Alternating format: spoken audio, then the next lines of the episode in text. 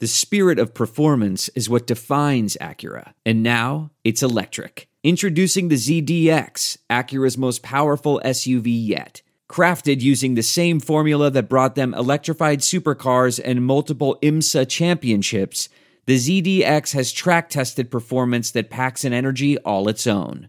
Unlock the energy and order yours at Acura.com. Worried about letting someone else pick out the perfect avocado for your perfect Impress Them on the Third Date guacamole? Well, good thing Instacart shoppers are as picky as you are. They find ripe avocados like it's their guac on the line. They are milk expiration date detectives. They bag eggs like the 12 precious pieces of cargo they are. So let Instacart shoppers overthink your groceries so that you can overthink what you'll wear on that third date. Download the Instacart app today to get free delivery on your first three orders while supplies last. Minimum $10 per order. Additional terms apply. This one's for everybody that watched Muggsy Bogues. Everybody that saw Spud Webb dunk a basketball and thought, if he can do it, I can too. This is for all the football fans that cheered when Barry Sanders or Darren Sproles broke a tackle, or Bob Sanders or Antoine Winfield Sr. made one. This is for everybody out there that's ever been doubted for the supposed athletic sin of being too short. It's time for the short kings to shine on bootleg football.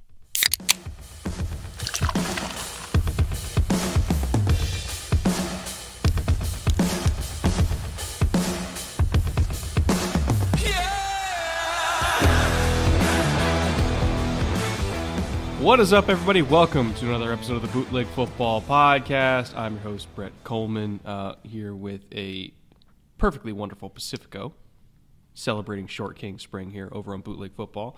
My wonderful co host, EJ Snyder, is here with me as well. EJ, buddy, before we dive into uh, to all these, I don't want to say vertically challenged, uh, vertically diverse.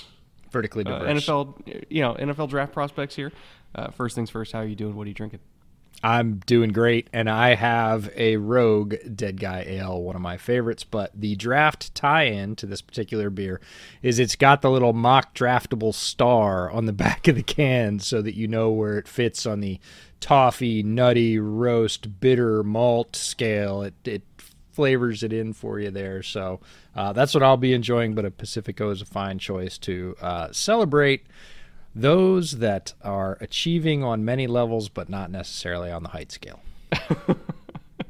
well, we're gonna jump right into this. Uh, again, we're we're only looking at you know players that are five ten and change or shorter. So there's no uh, offensive or defensive lineman here. It's all uh, QB, running back, receiver, and then kind of the back seven on defense: corner, linebacker, safety. Uh, to my knowledge, there's no five ten defensive lineman in this class. Although I will say there is Kancey on tape kind of looks like it a little bit, but there is there there. I went scrolling through all the pro day results of our good friend Alec Katz's spreadsheet, and uh, I did find a particular lineman that was uh, five nine and three hundred pounds, uh, but um, what? Mm-hmm. That's just a bowling ball. right. That is that is this profile. So, uh, but no, we did not include linemen uh, or tight ends for that matter, so that we did not have to explain how players that were you know six one or six three were quote unquote short for the position. We just went with straight up five ten and change or less. Uh, and we're looking for the chance to talk about a bunch of these players that we haven't shined a light on. We've mentioned lots of them at one time or another, but uh, this is a chance for us to come back and focus on these players and share a lot of their skills and attributes that we love on tape. There's this is a group that we're excited about, so this should be a fun one. Well, potentially the first overall pick of the draft uh, is going to be kicking us off here. Bryce Young at quarterback. You know, obviously he is a size outlier in almost every sense of the word uh, at the quarterback position. It's not that often that you see uh, any top quarterback prospect at, at 5'10 or shorter. You know, Kyler was uh, the last one that I can remember, um, but Kyler was also a lot thicker than Bryce was in terms of playing weight. I would say the closest comp in terms of both height and weight maybe that we've ever seen in the NFL is probably Doug Flutie. And even then, I think Doug was still a little bit thicker than Bryce was, at least at his reported playing weight last year.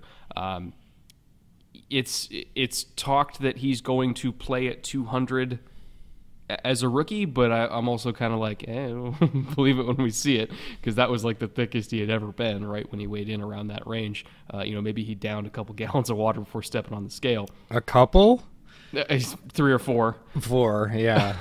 I, I will say this though, even despite all of that, despite him being a size outlier, he's still got the best quarterback tape in this class, and I don't necessarily think that anybody would disagree with that.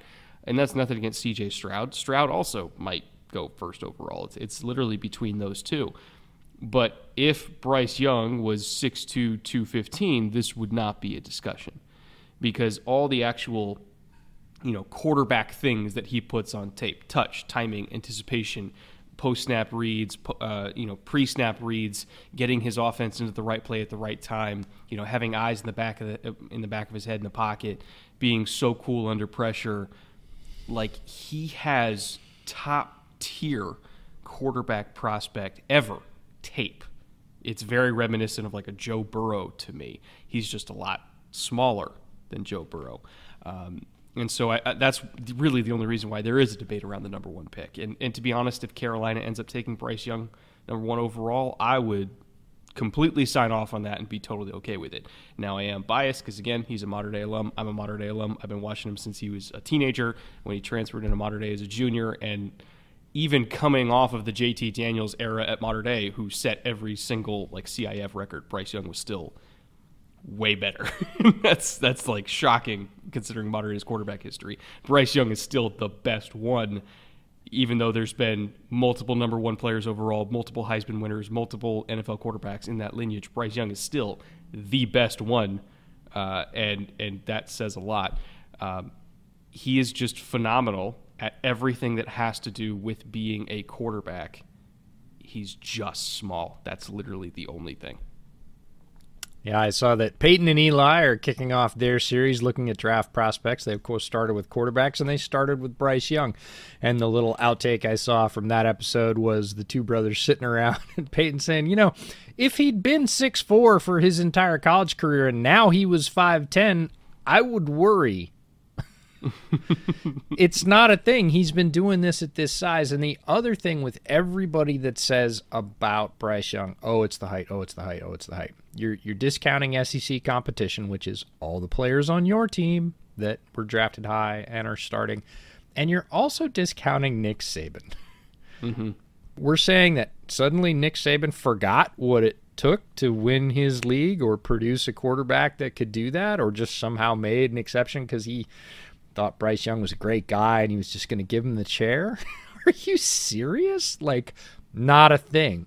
Bryce Young's quarterback tape is exceptional. It's all about durability in the NFL, and Bryce Young is coming into the NFL at a time when quarterback protections are at an all time high.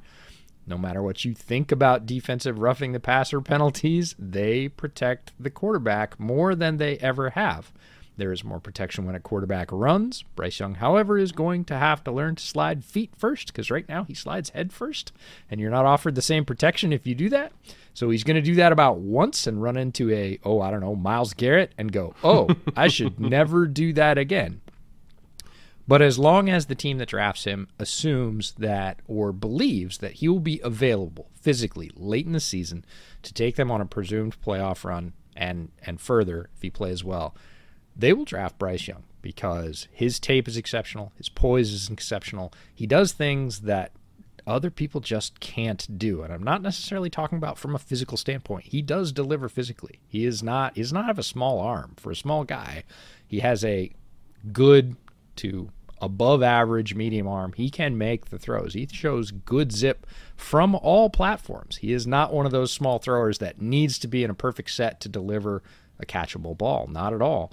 And every other skill that you look at, Bryce Young, is at the top level in this draft. So it's really just about whether or not you think he'll last in the NFL. And he has lasted in the SEC, which is a the biggest, strongest, fastest league in college football. So it's the best possible model for what you're going to get at the NFL. Yes, the NFL ramps it up another degree, But as long as a team's comfortable with that, and some team will be, don't kid yourself. Uh, certainly within the top three picks, Bryce Young's going to be off the board, and he's going to be starting next year for a team in the NFL. Even if the physical comp is Doug Flutie, I think the play style comp, and this is something that you've kind of emphasized recently, is like, okay, what's the physical comp and what's the plays like comp? He plays like Drew Brees to me in the sense mm-hmm. that there are a lot of shorter quarterbacks where, um, you know, being compressed with interior pressure really screws them up. Screws them up because they can't they can't find throwing lanes over the middle. They can't see mm-hmm. over the middle. You know, it's been a problem for Russ. It's been a problem for Kyler. Like you look at the heat maps and like in terms of under 15 yards over the middle of the field, they they really avoid those areas because they can't see. And then you look at Drew Brees, who again shorter guy, but he lived over the middle of the field because Brees was so good at reading defenses and being an anticipatory thrower based on reading coverage that he just threw to spots that he knew were open based on the coverage he was reading. You look at those great Saints teams in the late 2000s, early 2010s, like both their guards were six five, six six, and it didn't matter because mm-hmm. Brees was such a good anticipatory thrower and so good at processing and reading and just knowing where the windows are even with all these rotations and everything like that, he knew, okay, if safety's coming down from a too high look into the weak hook, that means this linebacker's going here, that linebacker's going here, that nickel's here.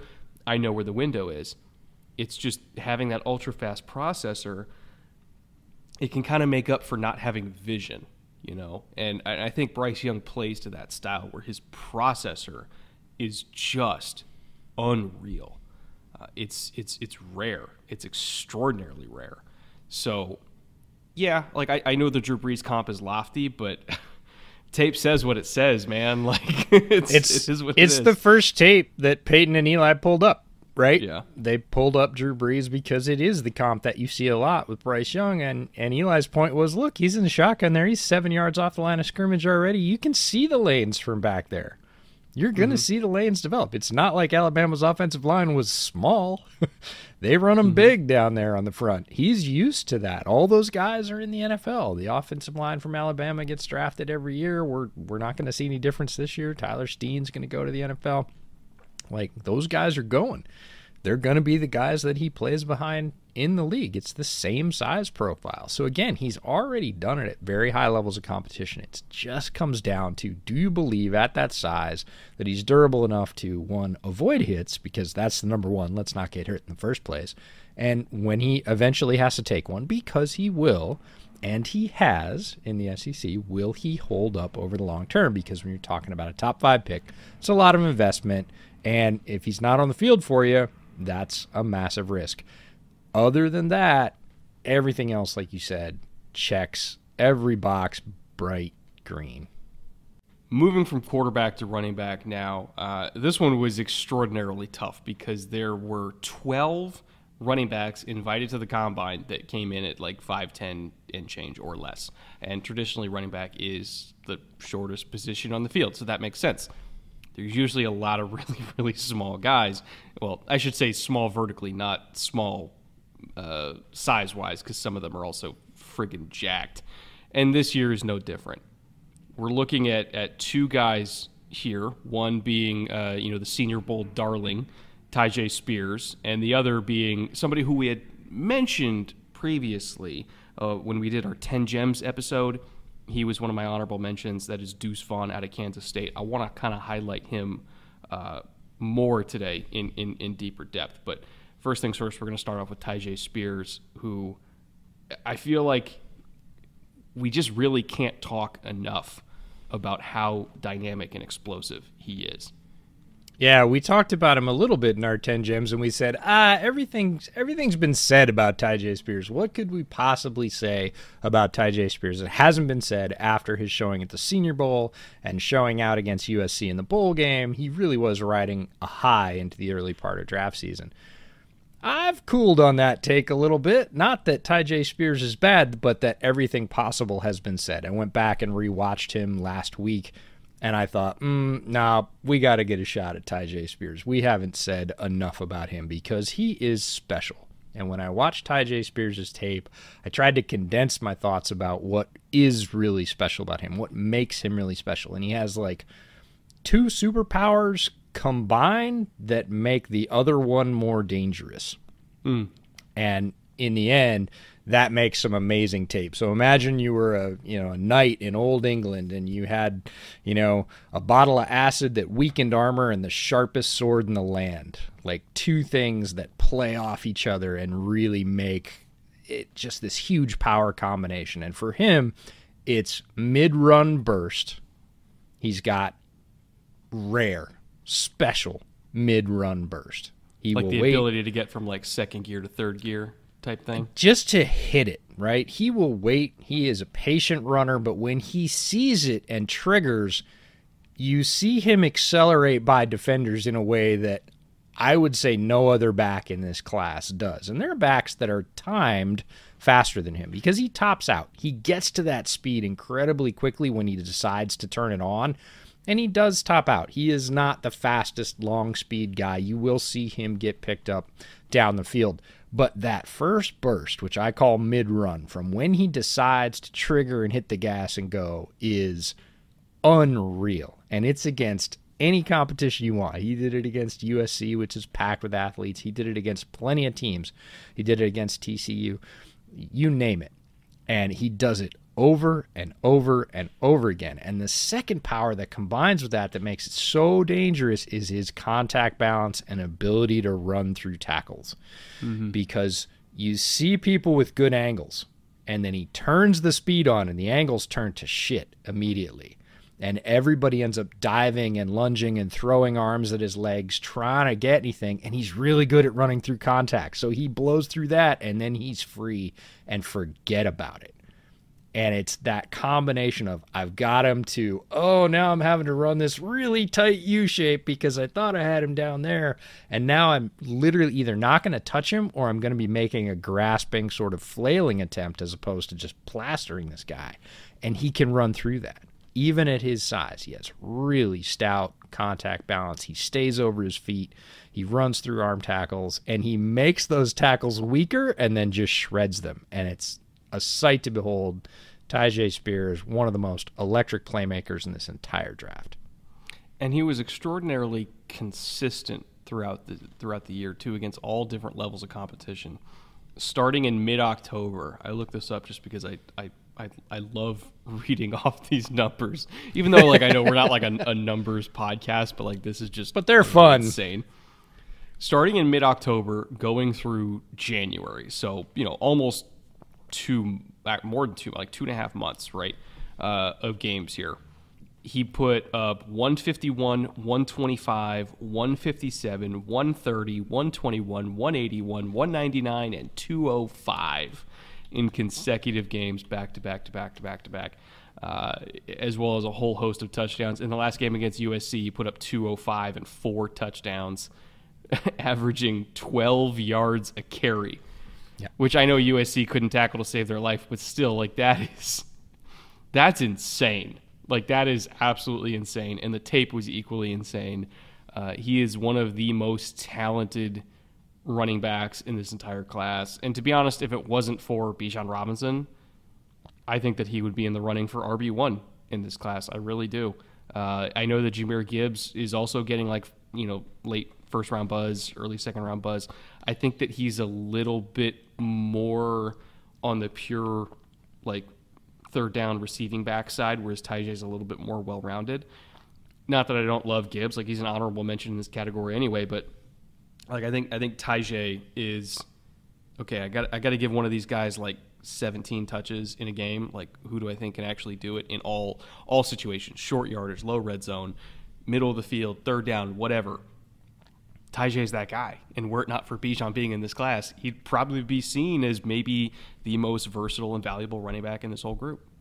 He'd be in that conversation for sure because he's not bad in the pass game. That's the thing is when we talk in all these superlatives about his running ability, people go, "Yeah, but can he pass protect?" And at his size, he puts up a good fight in pass protection. But in the passing game, he's a weapon.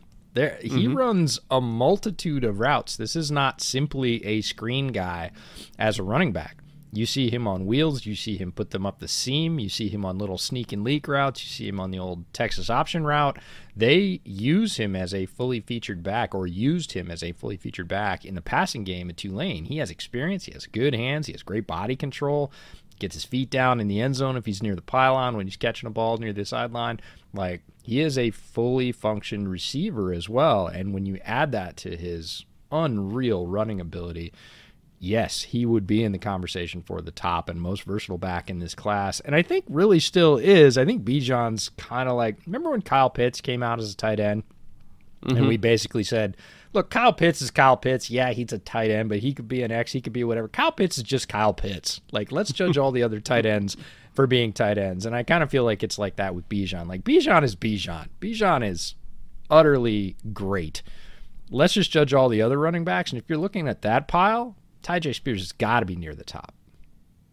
Now, one of the ones uh, that is seen as near the bottom through no fault of his own is Deuce Vaughn. I see him consistently mocked like sixth, seventh round, and I get it. Like I sure. truly understand why he's 5'5", 180. I totally get it. But if we're just going off tape, yep, that is not a seventh round pick. It's probably not a sixth round pick either. Mm-mm. And I, I struggle with the eval because I know that it's very rare to see an NFL running back with his with his size profile. But it's not very rare to see an NFL running back with his BMI profile because 180 at 5'5 is pretty freaking rocked up. Mm-hmm. And he handles contact a lot better than a 5'5 running back should because he's so rocked up. But at the same time, He's really quick. He's really shifty. He's got arguably the best feet in this class, like Tyjae Spears included. His change of direction is nasty. Like there's no other way to describe it. Just nasty. Catches the ball well. He was the engine of that K State offense. They were one of the very best teams in the entire league. And they played against some really good competition, some really good defenses. They played against Bama. I never saw his size hinder him against any of those defenses, Bama included so I I struggle with the eval because I understand we just, we haven't seen very many, if any, running backs like him before in the league. But the tape is the tape, and I I just I refuse to believe that there's like 30 running backs better than him in this class. I just I don't believe that. There aren't, and it is the size profile. So first off, shout out to the shortest of the short kings in this episode one of the shortest players in the NFL draft for a very long time, maybe if ever. I'm not sure if ever, but it's got to be really close. He's in that running. How you feel about Deuce Vaughn is if you're having trouble with, hey, Deuce Vaughn, he's I love him, but he's just small. Go back to Tarik Cohen when he was healthy, the first two years mm-hmm. in Chicago. Because he came from a smaller school. Deuce Vaughn played at a bigger school. But Tarik Cohen played at a smaller school but he was electric for his first two years in the league. And I realize that this is a double sided coin comp, right? Because Tarik Cohen was electric until he got hurt, suffered a grievous injury. And some people will say, hey, if he wasn't so small, it wouldn't happen. I tend to disagree with that. I don't know the, the way that Cohen got hurt. Like it, it's it was just a freak thing, right? You know? And so I would discount that a little bit. But there will be those people that say, "Hey, size contributed to that." You can say that if you want to. But when Tarik Cohen was healthy, there was a reason Chicago gave him the contract like the 2nd mm-hmm. contract, was because he was making a big difference for them on the offense, in his role, and on special teams. He was a worthwhile NFL player, somebody that the Bears reinvested in. I would say wisely, again, not knowing he was going to get injured because you can never know that. It was a smart decision. It was one of the re-signings where I went, "That's that's a good call. You drafted that guy later, which is what's going to happen to Vaughn. He proved his worth, and you reinvested because he's a big part of moving this team forward in a couple of different phases. I feel like Deuce Vaughn's going to fall into that category. I don't think anybody's going to take that chance on day two. And they might not even take it early on day three. They might wait for four because, as we've said over and over again this year, it's incredibly deep class. There's going to be other good players that have fallen into the top of day three. Team might need to fill their cornerback ranks or get that edge player that they think has whatever. But then you're going to get to the fifth round and you're going to be sitting there, and I bet Deuce Vaughn's going to be sitting there, unless he is the apple of some GM's eye. Cough, cough, Howie Roseman, because Howie loves this template of player. Like loves yes. like, he famously like broke a pencil or whatever. Had an had an off reaction when the Bears jumped them and took Tarik Cohen. He really wanted Tarik Cohen, and he ended up taking another small dynamic back that year. Didn't turn out for them, but there are GMs that like this profile, and they are not going to be able to stay away from Deuce Vaughn on tape. His change of direction is electric. It doesn't even look physically possible. And he is so small at five five that it almost starts to work for him. He hides behind mm-hmm. his linemen on purpose. Like he hides himself from the eyes of the defensive linemen. They lose sight of him and he is gone like a shot. And he uses that to his advantage. He is very small. He can duck under arm tackles. He can make the target that you have to try and hit as a linebacker very small. He turns sideways and darts off in another direction. He's not easy to get a hand on. Very good speed, very good through contact, uh, adept in the passing game. Yeah, you got to have an accurate quarterback. His arms aren't that long, but if you put it near him, he is a threat to make YAC yards after the catch. This is a very complete player that just, again, happens to not be all that tall. Yeah, I mean, in, in, terms of like break glass in case of emergency picks, again, starting in the fifth round, if I if I got nothing else I like on the board, just take Deuce because you know he's going to be like you know what he is, right? And you know that as long as you have an offensive coordinator that's worth a damn, you could find a role for him, and he's probably going to be pretty good in that role. So, like, I'd be all about it starting in the fifth for honestly a variety of teams. Like, pretty much anybody sure. who needs to change a pace back, I'm all about it. Uh, moving to receiver here. Uh, again, no shortage of short receivers in this class. Uh, in fact, most of the top guys are short kings, so to speak. We've talked a lot about Zay Flowers and, and Josh Downs, so we're not going to highlight them here because we talk about them constantly. So we're going to try to move to some other names that maybe we haven't talked about as much. If you want to hear our thoughts on Zay and Downs, like even as even as recently as like uh, the live stream that we had earlier this week. Uh, we talked about them profusely over there, in addition to our, our 10 gems episodes and all that. So uh, we're going to highlight some some lesser known, shorter receivers in this class, uh, starting with Tank Dell. Uh, Parker Washington from Penn State, who got sort of a mention in last week's episode because we were talking about his teammate, but I really want to highlight uh, Parker Washington today, and another Mater Dei alum because we just we can't can't get enough. an episode of Bootleg without talking about Mater Dei. Nikko Remigio from Fresno State by way of Cal, who is one of, if not the best returner in this class, while doubling as a pretty effective slot receiver. So uh, we're going to start off with Tank Dell, who this one I I will admit I struggle with because we've seen some small receivers before, but boy, 166 is is really really pushing it.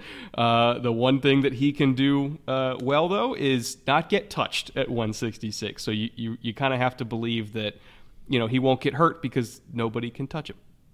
That's true, and I struggled the same way. Around Senior Bowl time, Nathaniel Tank Dell made lots of headlines with his releases, and we all know about one-on-one drills at All-Star games between DBs and wide receivers how they do or don't translate. And I was like, yeah, yeah, that's nice. He has incredibly quick feet. But as someone put it to me this week, he's the size of an eighth grader. and I was like, e oh. Yeah. yeah. he is. But he can do things that no eighth grader I know can do. And I ended up going to his tape later. I didn't watch him was trying to get everybody done for Shrine Bowl. We weren't going to senior this year. He was on my list for afterwards. And of course, he went near the top of the list based on all the buzz he got at the Senior Bowl. But I too looked at his size and went, huh, I don't know. I don't know. That's a nice trick, right? I got into his tape and my tune changed.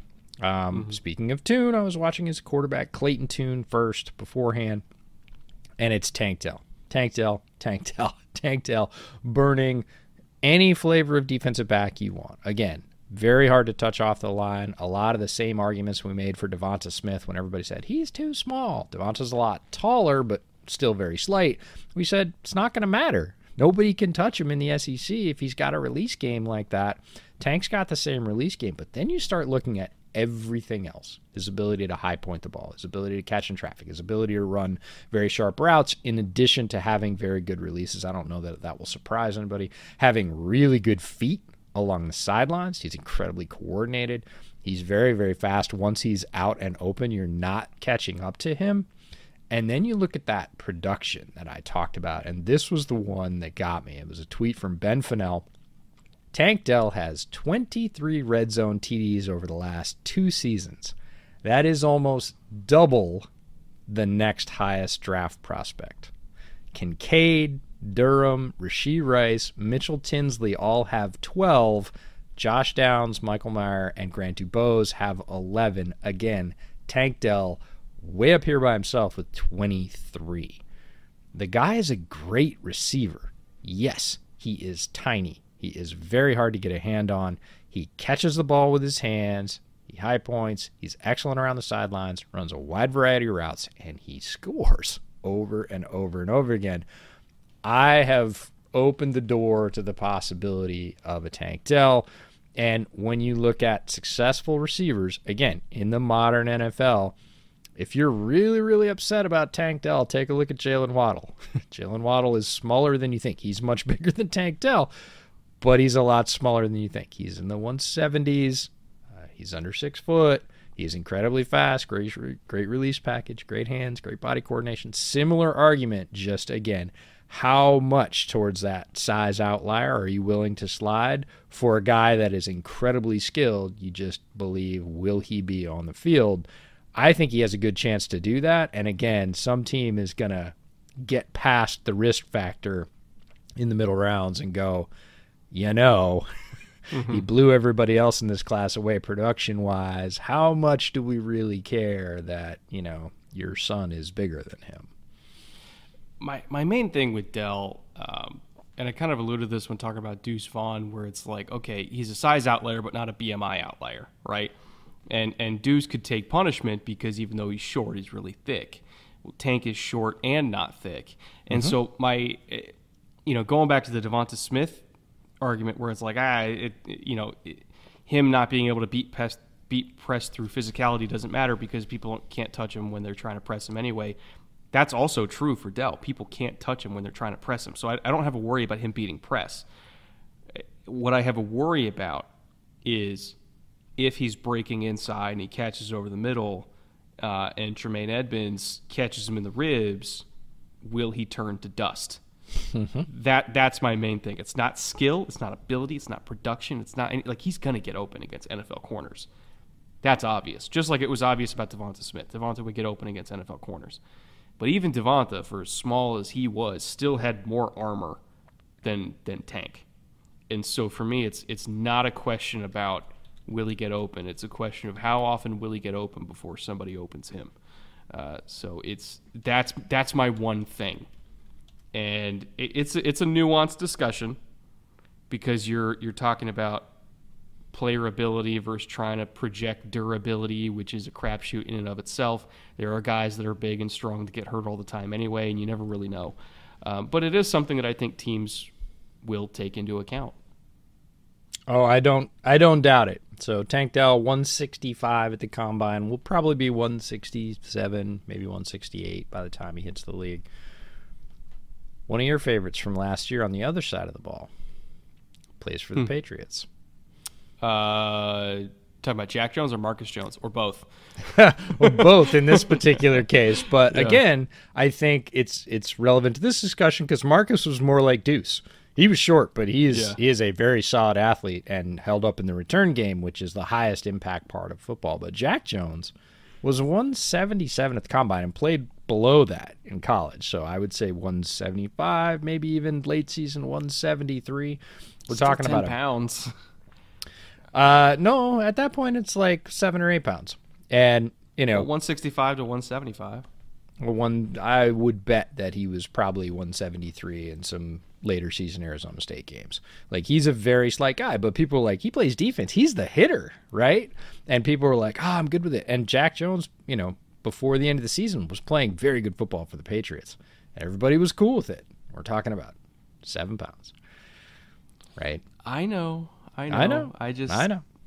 The further you get into the 160s, the more I'm kind of like don't don't believe that I am not worried about it, right? Because you're right. The first time that he finds a hunting safety, everybody's going to hold their breath, and rightfully yeah. so. Um, coming downhill, hundred percent. Like somebody's going to tag him, but again, He's been tagged. People say, "Oh, they don't tackle." You know, his league. Eh, I get it. He's been hit. He's been playing football his whole life. He doesn't think it's an issue. He's been doing it at a high level, and he's the as much as we worry about the physical outlier, and it is, it is a massive physical outlier. You look at the production outlier, and like he's literally doubling up the best guys in this draft in terms of his ability to produce scores in the red zone. You know, yeah. it's a no, it's he's, a plus he's minus. Legit, he's legit as a yeah. receiver for sure. And yeah. and if people question his his skills as a receiver or his production as a receiver, they just didn't watch him. like, yeah, and that was that was me. Him. I wasn't as familiar, and when I went back to his tape, I was like, oh, can, I'm looking at all the boxes I have on my sheet, right? Yep, yep. Holy cow, yep. Wow, ooh, okay, he's got route diversity too. Okay, okay, okay, okay. And then you're like, I don't know. I got to say that I'm at, you know, I'm heavily intrigued at this point where I was only mildly interested before. Now, the one who I want to highlight uh, is uh, you know, we talked about Mitchell Tinsley last week when we were talking about shadow sleepers. Well, Parker Washington is the person casting the shadow over Mitchell Tinsley. And I, I do believe that even though Tinsley is undervalued, I also believe that Parker Washington is undervalued for what he mm-hmm. is. I think both of these Penn State receivers are undervalued. And just to put it in a context of, of the type of build that Washington brings to the table as a smaller slot receiver, again, he's 5'10, uh, he's 40 pounds heavier than Tank Dell. He's 205. So he very much is a thick boy, even though he's he's on the shorter side of the receiver spectrum. And I think if I'm like trying to find a comp here, he's in that like Sterling Shepard, Christian mm. Kirk ish. Like some people even said Golden Tate, which I, I could see that. I think Golden was a little bit faster, but yeah. in terms of shorter guy that plays big and they're thicker and more physical. They fight through contact. Like his uh, Parker Washington's contested catch rate is seventy one percent. Mm-hmm. It's all That's about these double Quentin Johnston. Mm-hmm. Like literally double. He he is so good in contested catch situations, so good in jump ball situations, even though he's not the tallest guy, because he has phenomenal hands, phenomenal body control He's thick enough to fight through contact with a corner down the field when you're shoving and jostling each other. You know, he's a good route runner. He's tough over the middle. I just I love him, and I think he's a very very underrated player. Again, just like his teammate Mitchell Tinsley, who's also a very good contested catcher. Um, if I want to just pull up one play that I think encapsulates Parker Washington as a player, there's a touchdown he had against Ohio uh, from like the 40 yard line. Mm-hmm.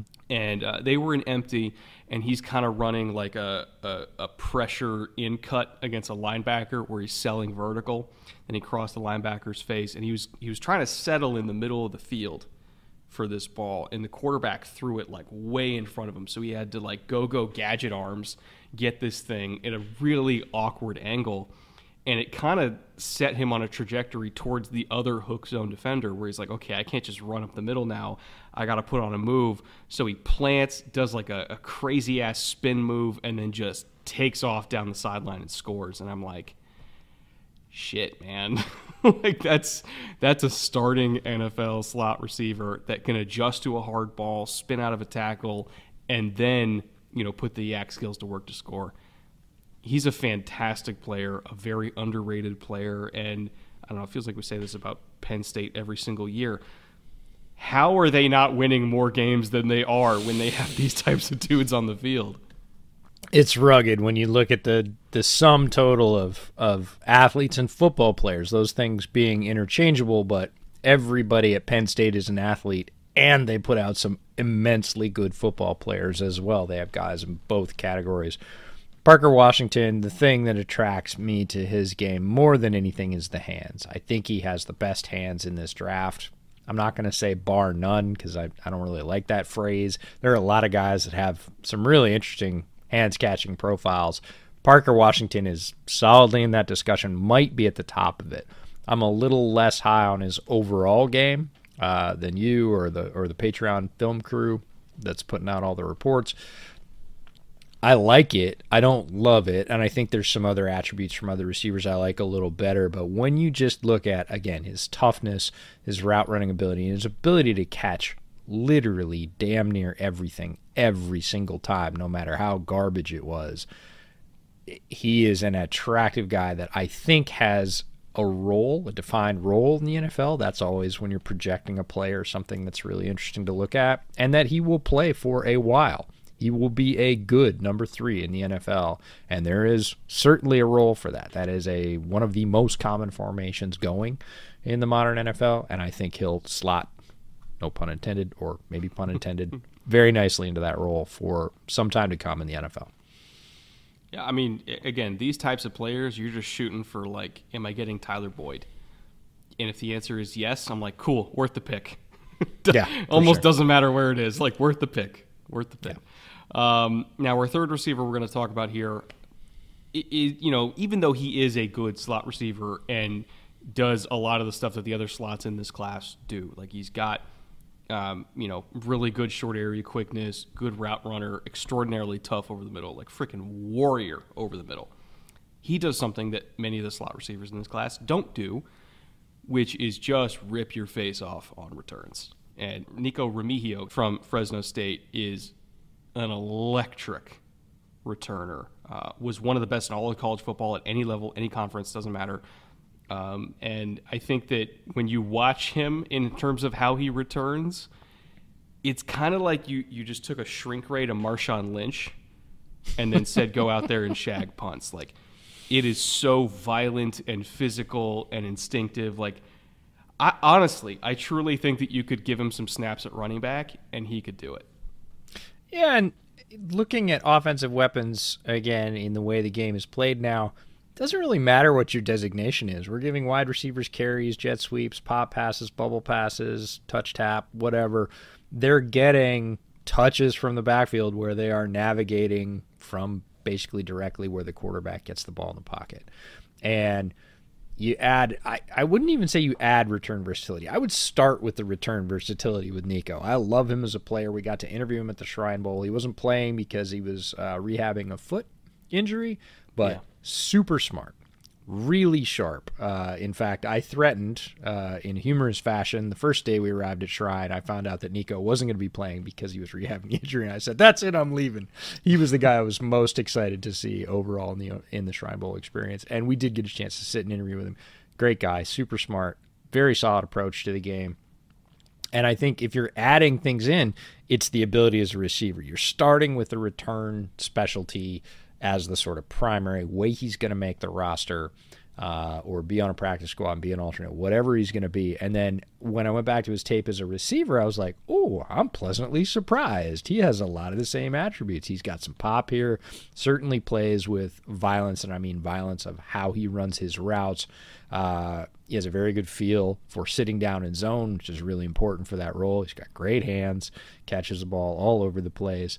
Um, He's athletic. I wouldn't say that he's you know not going to be a top end tester. He's not going to blow you away, but he has the right attributes for the role. He's very quick. He's very tough. Those are two things you're going to need there. I was kind of pleasantly surprised by the receiving after I was sort of all in on the returning. And then you sit down with the guy, the player, and you're like, mm, I'd, I'd want him in a room. And he's going to be comfortable with that role as a fifth or sixth wide receiver, having to play special teams. That's not going to chafe on him. He doesn't have that sort of diva wide receiver, you know, archetype personality. I thought, mm, nah, I'm in on Nikko Remigio. Like him a lot. Um, can't wait, can't wait to see where he plays in the league. Yeah, it's it's very much like a you know maybe we're getting a Braxton Berrios. Sure. Which, again, you know, sixth or seventh round pick. Fine. Let's do it. Yep. yeah, absolutely. Uh, now, honorable mentions for the offensive side of the ball. Jahmyr Gibbs, uh, who I promise we will talk about in depth one day. we, one keep kind of dancing around it.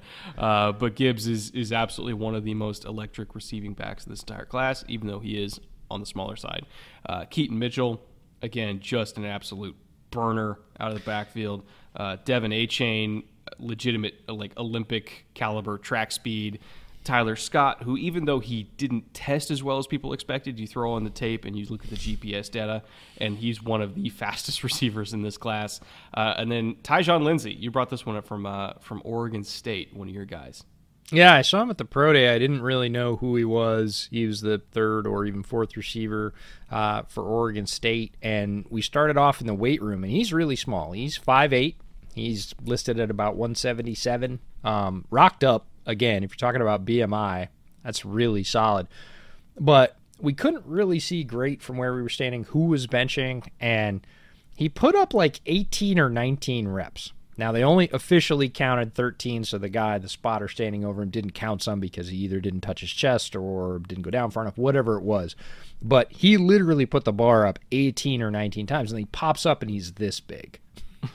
and I was like, "Holy crap, who is that?" So I look him up, and it's Tyjon Lindsey went back and watched his tape, and he scored on everybody in the Pac 12. He scored a couple touchdowns against USC, really sharp routes. He looked great in the field drills once we moved across the practice field into the indoor facility and they started running routes. Very good hands, ran a legit sharp 40. Um, in a in a fast time that you would expect, and I, I reached out to a friend of mine and said, "Man, Tyjon Lindsey's like is is he good? I think he's really good. He said he's nice. He's just little. and I was like, perfect. He's going on the list. So really impressed by Tyjon Lindsey. Again, he's not going to get drafted high. Nobody's going to be banging down Tyjon Lindsey's door on draft day. He might go undrafted. I don't think he will. Again, he's got some return versatility in there, but he's going to be a late round pick, and somebody's going to be pleasantly surprised that they get a very good receiver who is incredibly strong and and crafty on the field, um, who just doesn't have a big height profile, so they're going to get him at a discount. Flipping over to the defensive side of the ball now, uh, starting off with linebackers. it's not that often that we see, uh, you know, linebackers under 5'10", but they do exist. They are floating around there every now and then. This year is no different, and there's a couple that we really like uh, for various reasons. Ivan Pace and Johnny Buchanan, who, to me, even though Pace is the better of the two, they have very similar styles, which is I am a sentient missile. I am going to fly downfield and get tackles for loss, and there's nothing you could do to stop me. Um, before we get to pace, I, I do want to highlight Johnny Buchanan first because I, I, don't think that we've talked very much Delaware fighting blue hens on this podcast before. Eh. Uh, and, and, you know, we we try to pride ourselves on talking about all caliber of prospect here. Uh, and Johnny Buchanan is one of the best Delaware players to come out in the draft in quite some time. Uh, he's a three-time All-Conference player at linebacker, was an All-American, led all of the FCS in uh, in tackles with 150 this season, which is insane production. He's just got a nose for the ball, highly instinctive, flies downhill. Even though he is 5'10, he is yoked. Like he's a very, very like thick uh, build, which I, I think probably helps him hold up with contact inside and, and you know kind of puts guards on their asses sometimes. He kind of takes you surprise uh, takes you by surprise with his power. So even though he's a smaller guy, he's really really physical, really instinctive.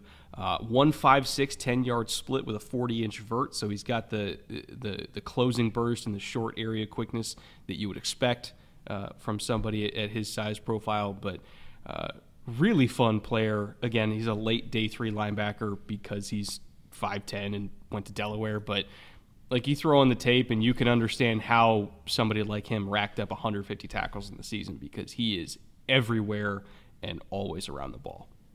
Yeah, my report for him starts off sawed off heat seeker at the MLB spot.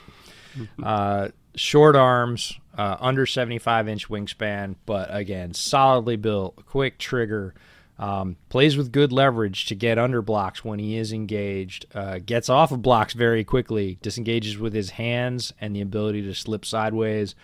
Pursues, but he's in control and with purpose. Like he's not the fastest guy. He put up a four seven one forty. I would say he runs probably in the high four sixes on tape in pads. Not super duper fast, but that doesn't matter because he's mentally quick. He's at it at the snap. He plays with tenacity. He's got really good eyes, sorts through the trash well. Everything you would expect for a guy with 150 tackles. bunch of tackles for loss as well. Really good grip strength. So even though he's got short arms, if he gets a hand on you, you're probably not going anywhere. And that is one singular hand. Um, really good hand eye coordination. Uh, he's got short arms, but he is around the ball a lot because of his uh, mental understanding of the game and his positioning, and he catches it. You see a lot of linebackers and even defensive backs that don't catch the ball when it comes to them. When the ball comes to him, he catches it. He had some interceptions, which is really surprising again at his size. Hustles sideline to sideline, has special teams experience, which he's absolutely going to need when he gets to the league. Um, if there's any negatives, it's he gets caught trying to tackle too high sometimes. Um, has not great change of direction. It's functional. Uh, he's faster in a straight line than he is going sideways. But again, he plays squared up. We talked about a size and sort of physical comparison. If you're looking at a physical comparison for him, Dre Greenlaw, who went to the 49ers, is a very good physical comparison within an inch of height, within just a few pounds of weight, within a one tenth uh, of their 40 time. And if you're looking at play style, it reminded me of um, Tyler Matakevich, who came out and has carved himself out a really nice role as a special teamer, still in the league. Uh, and if if Johnny Buchanan at Delaware ends up with that NFL career, that is a that is a success.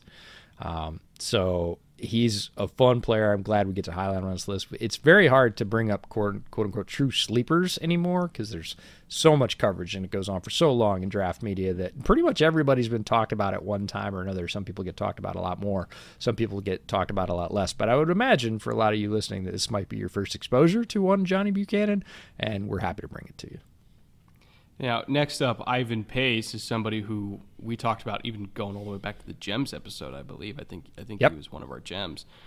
Um, and his his kind of hype train has just steadily gotten faster and faster and faster, really since Senior Bowl week. And I, I think he's one of the rare players where draft media has kind of found a consensus on him, which is if you need an inside linebacker that can get sacks, you draft Ivan Pace and it doesn't mean that he's not good against the run. It doesn't mean that he can't cover.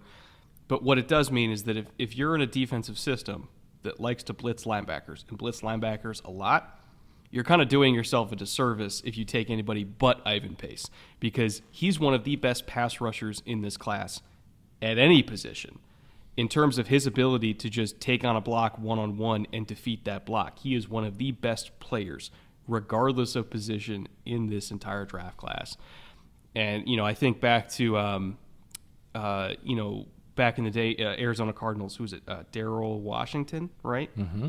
Uh, if I recall correctly, that uh, you know, undersized linebacker at Arizona who would still end up with like eight or nine sacks, and you're like, how the hell? Like, they're just running cross dogs, but like you look and he's like, oh, because he's dumpstering every running back that he encounters on on blitz pickup yeah, Ivan Pace is that type of guy. He's just even thicker.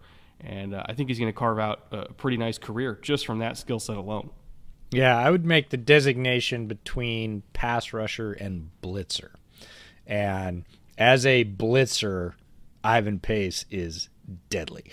like, just deadly. You saw it Senior Bowl with running backs trying to block him. Again, that that drill is not set up for running back success but you don't see linebackers embarrass everybody they go up against to that level. It was rare. So if the offense knows he's coming, i.e., he has his hand in the dirt or he's stand up and he's covering up the defensive end and he's leaning, he's coming, that's what I'm considering a pass rusher. He's not great at that. If he is up at the line and it might be zero or he might drop or it's a coffee house blitz or cross dog or whatever else, look the hell out. He is most likely getting a sack. And that is a very valuable skill set. It is a narrow one uh, in this particular, you know, conversation that we're having, but don't forget that defensive coordinators love the ability to bring pass pressure from the middle, and he is outstanding. If we have to pick a superpower for him, that's it. The other one is he's just angry. Mm-hmm. like he just loves to hit people. He makes sure that if he hits you, you know you got hit by him. He he is has a classic linebacker disposition. Um, but I would say that particular skill is what sets him apart it came out today, the day that we're recording this, that um, Devin White is apparently requesting a trade from the Buccaneers. And now at this point, I'm just penciling in Ivan Ivan Pace for the Bucks if they ship off Devin White because he would do the same thing that Devin White does. Because Devin White's best skill set is is blitzing, and I'm like, well, if you want a cheap option that you're not going to have to pay a bunch of money to, that could do the same thing, there you go. Spend a six round pick on Ivan Pace. The idea of Ivan Pace playing in front of Antoine Winfield Jr., I'm, I'm not sure my heart oh, could take good it. Good lord. I'm not sure my heart could take it. Now, moving on to uh, defensive backfield, you know, looking at corners and safeties. We'll start off with corners here. Although, to be honest, all three of these guys are going to end up being nickels in the in the NFL. So we'll just call it nickel because I'd be kind of surprised if they if they play outside again because of height, and height matters when it comes to outside corners for defensive coordinators and how they approach the position. It is what it is. These guys are going to play inside. Uh, we got Tre' Tomlinson, Clark Phillips, and Starling Thomas. Um, Phillips and Thomas, in particular, did play most of their snaps outside at corner in college. Tomlinson kind of did a little bit of everything. So there is a little bit of a question about conversion for for Phillips and Star. Honestly, I have less questions about Star converting inside to nickel just because we we saw him do it all week at the Shrine Bowl against really good receivers. Like he was going up against Zay Flowers in practice and giving him all he can handle. He was fine, um, and he's really really tough, super thick build. Again, he's one of these guys where it's we understand the height, but you look at the BMI and he's freaking rocked, and he's got four three speed and great quickness. I have yeah. less concerns about him going into nickel than I do about Phillips, because um, Phillips is is more slight, more slender, and also is not quite the same caliber of athlete. That being said, Clark Phillips on tape is the best player out of all these guys. So it's kind of a fascinating discussion of like, okay, are we trusting, you know, builds uh, and what we saw live with our eyes with Star Thomas, or are we trusting Clark Phillips being the best DB in the Pac 12 going up against a bunch of really good Pac 12 receivers? Or are we trusting Tre' Tomlinson, who also is a crazy ass athlete and has played multiple spots uh, in a major conference?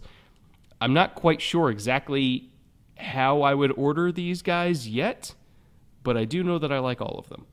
Yeah, they're all excellent players, and and I'll push back a little bit on on Clark Phillips being called slight. He's 184 at 5'9", which again, if we're talking about BMR, he's really solid. And anybody that plays on the Utah defense is tough. And I don't care if you're a corner, I don't care if you're a safety, I don't care if you're a linebacker, I don't care if you're a defensive end. Like Utah is the team in the Pac-12 that best emulates an SEC defense that is just going to beat the hell out of you for the entire mm-hmm. game. And if you're going to play on that on that side for that team, you're going to be tough. And Clark Phillips is definitely tough. He has not tested well, and that gives a lot of people pause. I go back to the tape on that one and say, look, there's you know the speed of the guys he's playing against on these tapes. Look what happened. Look at the results. So I think he'll shift inside. I have similar confidence to Star Thomas um, for Clark Phillips in terms of shifting inside. He's big enough. He's definitely tough enough. He plays with enough tenacity. You're going to have to stop the run as a nickel defender in the NFL. I think he can do that as well. He shows that on tape. So I'm not as worried about that. If I'm worried, and worried isn't the right word. If I'm concerned about height, if I'm thinking that height is going to affect somebody or size overall, it's Tre' Tomlinson because he's really small, but he is a dog. Like yeah. he is a Tasmanian devil. He does not let his stature, which he has no control over, let's be honest, it's not like he chose to be, you know, sub five nine. Doesn't matter to him. Never really figures into his game, and he attacks every receiver he goes against as if he was 6'2, 210. Like, it doesn't hold him back at all. And, and you see that aggression all over his tape. Sometimes it's even too much because he gets caught, you know, going for things, over commits and whatever, but it's always gas, 100%. And again, same conversation we had about Bryce Young. If if Tre' Tomlinson was 5'10 and a half, Oh yeah, nobody would nobody would say anything about it, and he would be in the top five corners in this draft. He yeah. would be a first round consideration for sure. Like not necessarily a lock, but he would be in consideration for those, you know, last 15 picks in the first round because his tape says, "Holy cow, wildly aggressive corner that's really skilled, super physical, really fast." And then people just go, "Oh, but he's five eight. Uh, but again, look at the players he played against. You know the speed, you know the size, you know the skill of all those players. Those guys are getting drafted. Look what Tre' Tomlinson did to them on tape, and you'll have a lot less worries. I think uh, Tomlinson is one of these guys where I would strongly consider doing a safety conversion just because of his range. Um, and I, if they converted him to safety because of that, I could kind of see him being like another Lamarcus Joyner.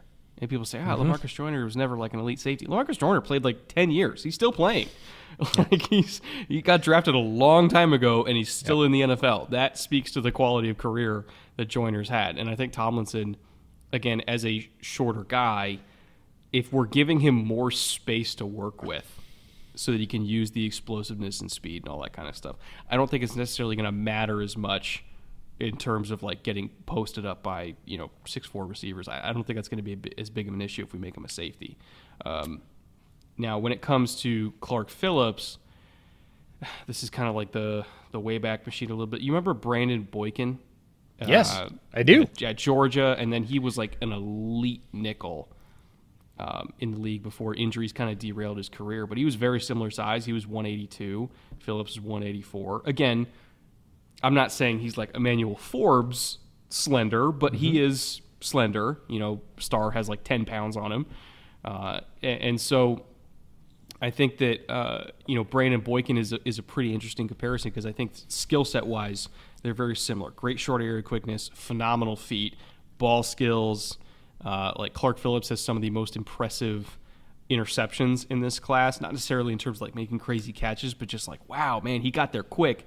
Wow, he read that quick. Like he's just so instinctive and, and so refined technically that I think that he could be a Brandon Boykin pre injury, which in the first few years of his career, he was literally a top three nickel in the entire NFL. And so I think he's going to have value because of that.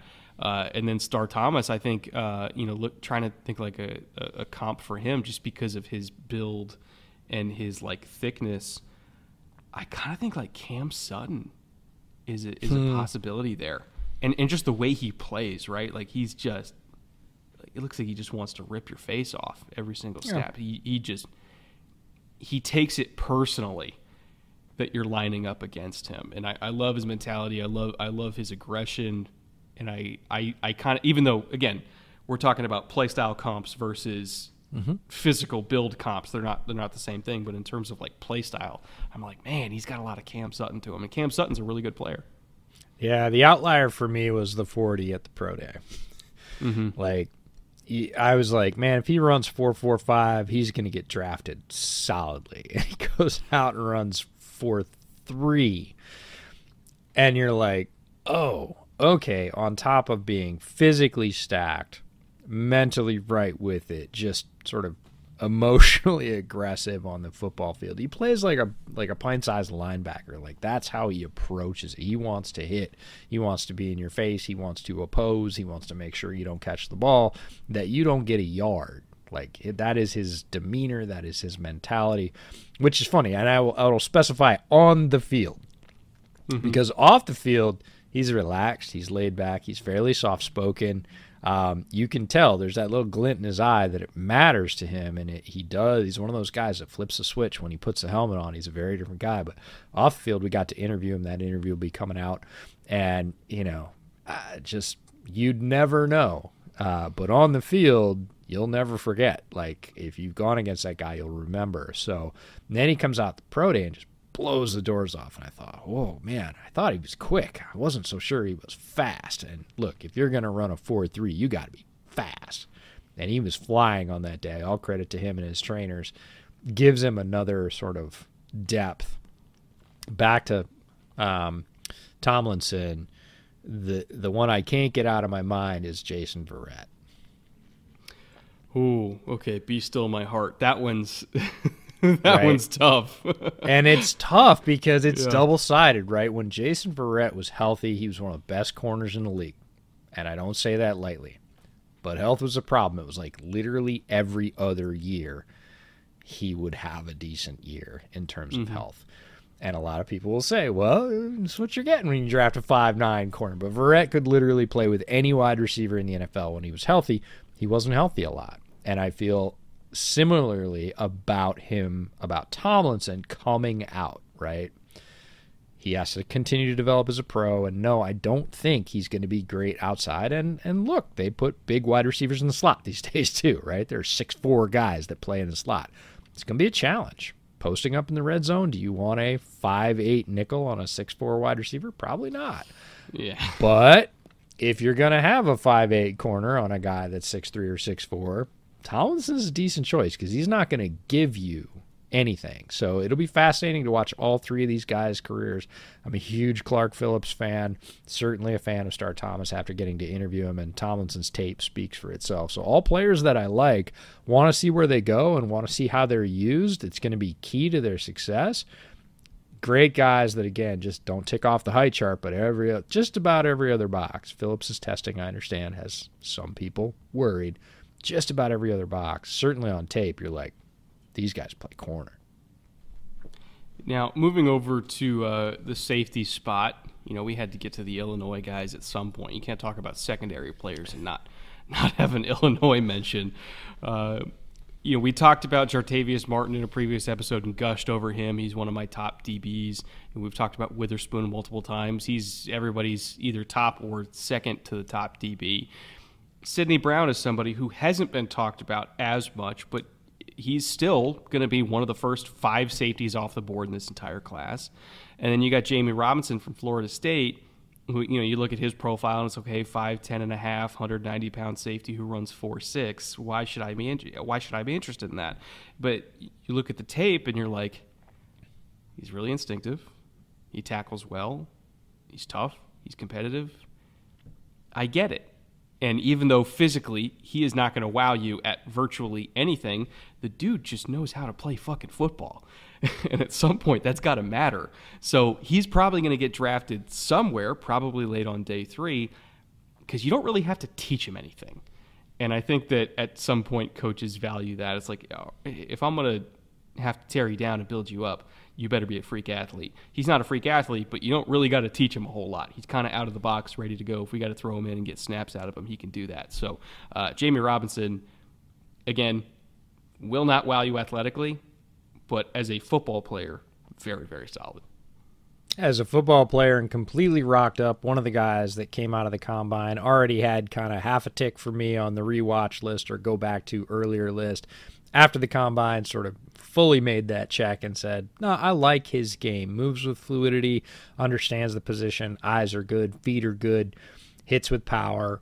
Um, again, it's sort of a ready-made third safety out of the box. That again, if you're getting that anywhere past the fifth, you're pretty happy with that. Plenty of experience in a big conference, like that. There's very little project to his game. There's much more plug and play. Sydney Brown, we have to talk about, and strangely enough, his twin was in the running at running back, Chase Brown, who plays running back for Illinois because he too is a physical freak. Not surprising. Sydney Brown, you know, blew the testing out of the water, had a very good Senior Bowl week, was part of that incredibly intriguing Illinois defense overall as a, as a tape watch. If you if you have access to tape, Illinois defense worth your time, front and back. They've got they've got guys coming out from the front four next year. Well, uh, before before, did, did you do the same thing I did when watching Illinois? where you just before the play even starts, you just write down cover one because you know it's coming. it's like, oh, I can't wait to see what version of man they play this time because nobody well, can get open. when you have that many athletes in the back, I'll say specifically the back four, but really the back seven, um, you can do that. Right, you can just say, "Look, you're not going to beat us one on one, so we're going to go one on one because it gives us so much flexibility up front to run more exotic pressures and, and really come at you and, and sort of tear your face off to grab a phrase from you in the pass rush. But in the back, their their defensive backfield absolutely chop people up. And Brown is a big part of that. He is an incredible athlete. Both he and his twin brother Chase are top, top tier athletes. Super twitched up, very well built for their size, fast. Um, both bring speed to the game, play with a lot of speed, play with a lot of power um, from their respective positions uh, safety for Sydney, running back for Chase, and just is versatile, and the reason he's going to be so highly drafted, despite not having the stature that some other safety prospects have, is overall athleticism and versatility. You can use him anywhere. If you want to put him down close to the line and have him, you know, hold the run as a force player, no problem. He can do it. If you want him to run down the seam with the fastest receiver on the other team, he's going to be within a step. Uh, if you want him to play a sideline to sideline and just be a tackling machine, almost like a dime backer, he can do that. So it's it's this versatile chess piece that you can put in almost any role and not be like, oh, okay, hang on, we can only do that if we've got a sub package, right? Oh, they're running two minute. Oh, we're not going to get a timeout or a change for our personnel. Oh, we can't run X, X, or X. If you have Sydney Brown in there, he's not going to be the reason you can't run some variation of whatever you want to run on defense because he can do it forward, backwards, or sideways. Um, really interesting player and again top level athlete um, this class is short on super high level athletes at the safety position he's one of the best in that class and was just effective no matter what illinois did with him i'm excited to see where he goes because i think very quickly people will forget that he's not 5'11 or 6 foot and just go damn that guy's around the football a lot he makes plays he's got a lot of Cam Curl to him, in my opinion. Um, yeah, I don't remember what Cam ran coming out. I think Sydney's a, plays a little bit faster. I, I think I'm no, Sydney's you. faster, but in terms yeah. of just because, like you know, you, you kind of do a little bit of everything uh, with Cam Curl, and they have done a little bit of everything with Cam Curl, and like you know, he's not going to fuck it up. Like I, Sydney Brown reminds me of that, right? Where yeah, it, from play especially style.